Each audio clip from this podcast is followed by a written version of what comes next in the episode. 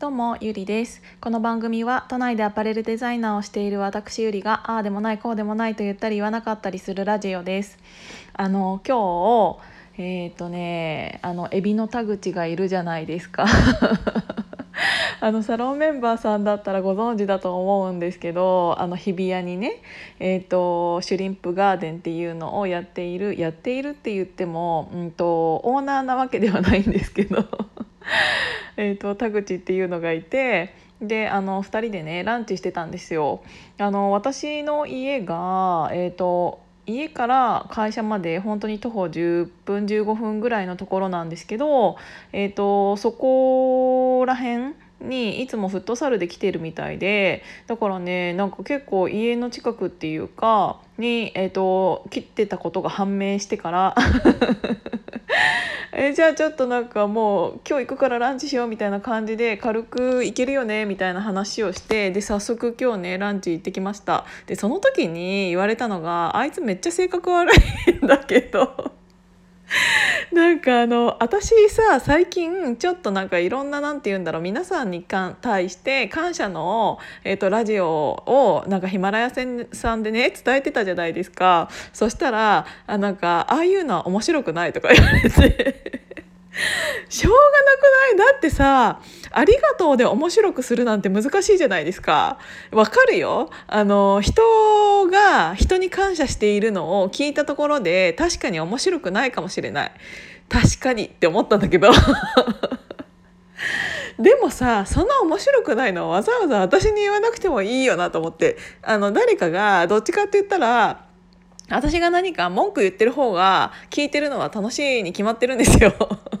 ああまたこいつやってんなみたいな感じで、あのー、それの方を聞いてる方がそりゃみんなね楽しいとは思うんだけど最近私がさ なんかいいことを言ってたらなんかつまんないみたいな感じで言われてあいつマジで性格悪いなと思っ。そうだからご希望にねお答えして 今日はなんかブラックというかなんかそれちょっとなんか喋ろうかなって思ってなんかわざわざ悪い方向に私がね寄せなくてもいいとは思うんだけどいろいろねちょっと思ってることがあったので、えっと、それ話したいなって思いました。っていうのはあの人間関係についてなんですけど本当に人間関係って難しいなっていうのをすごく、えーと、最近感じています。っていうのは、えーと、私本当にね、えーと、人との関わりを結構避けてきた人なんですよ。うんっていうのは逃げてきたのかなっていうのはちょっと最近自分で思うんだけど。あの人間ってさ関われば関われん？関われば関わるほどそりゃ面倒くさいじゃないですか。人間ってそういうものだから。でなんか私はその面倒くささが勝っちゃって、えーと、自分がやりたいことに対しての邪魔でしかなかったんですよ。そういう人間関係をうんと考える考えなきゃいけないっていうことが私の中で邪魔で。だからえっ、ー、とここでもう意見が合わないんだったらもういいやって思って、うんと、諦めてきてしまったんです。だから、うんと、ちょっと前、ちょっと前っていうかよく私がこのヒマラヤさんでもお話ししているのは、うんと結構一人で突っ走ってきてしまったタイプなのであの仲間というものを作る気もなかったんですよね。なんだけど最近になってそのサロンに入ってから、えーともっと関わりたいなとかもっとこの人のこと知りたいなとか、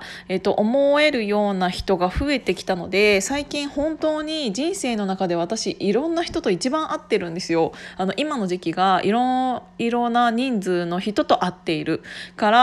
そういうのって、えー、と人が増えれば問題って増えるじゃないですか。それってもう比率的に当たり前のことでだから私の周りもね最近問題が増えてきてるんですよ。ただそれを問題という言い方にするとちょっと言い方が悪いかもしれないんだけどうんと、やっぱり、えーと、関わる人が増えれば増えるほど、えーと、言い方を気をつけなかっ、ん、言い方気をつけないと,、うんと A さんにはちゃんと私が思った通りに伝わったと思っていてでも B さん C さんは「ん?」みたいな。なんかこの人何言ってんの？みたいな、えーと、私が伝えたかったこととはちょっと,、うんと曲がった感じで伝わってしまうかもしれないしっていうのってやっぱり、えーと、一人1対1で話するっていうよりも1対、えーと、数人とか人数が増えれば増えるほどそれを伝える能力っていうのって本当に長けてないと難しいなっていうのを感じました。で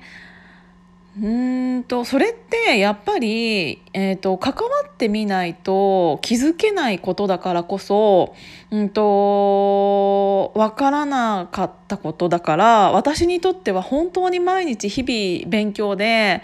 で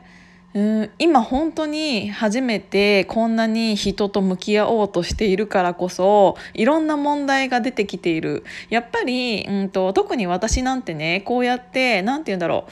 言いたいこと言う性格だしうんとこっちに行きたいって思ったらそっちばっかり見ちゃう性格だからこそうんと私のこと気づいてよって思う人も知らないうちに無視して通り過ぎてしまう。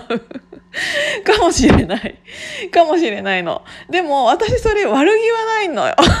悪気ないんだけどあのそうになってしまうことっていうのが絶対に増えてくる。からあのここで私がお伝えしたいのは何かあったら早めに教えてほしいっていう。マジで悪気ないから。ただ悪気ないまま、えーと、進行してしまうこともあると思うからあの対私に対しては言いたいことがあったらなんか直接言ってほしいなっていうのが、えーと、今の私の、えーと皆さんにお願いする ことなんですけどでもそれでもさあの言いたいことが言えない人っているじゃないですか。でもねそれはねしょうがないしょうがないというかあのなんて言うんだろう。うんと結構相手のことを思っているからこそあの言いたいこと言えない人って多いと思うんですよね。なんか私もそういう性格だったの。なぜかというと,、うんと、この人にこういう言い方をしてしまったらなんかこうに傷ついちゃうかなとかなんか変な風に捉えられちゃうかなとかなんか変になんか自分の問題ではないことを、えっと、勝手に想像して自分の中で解決してあやっぱ言うのやめとこって結局ね言わなくなったりっていうことを私はしてたんですけどなんかそれするとどんどんなんか人間関係って一番複雑なところに行ってしまうと思うんですよね。なんか直接言えばシンプルに解決できた問題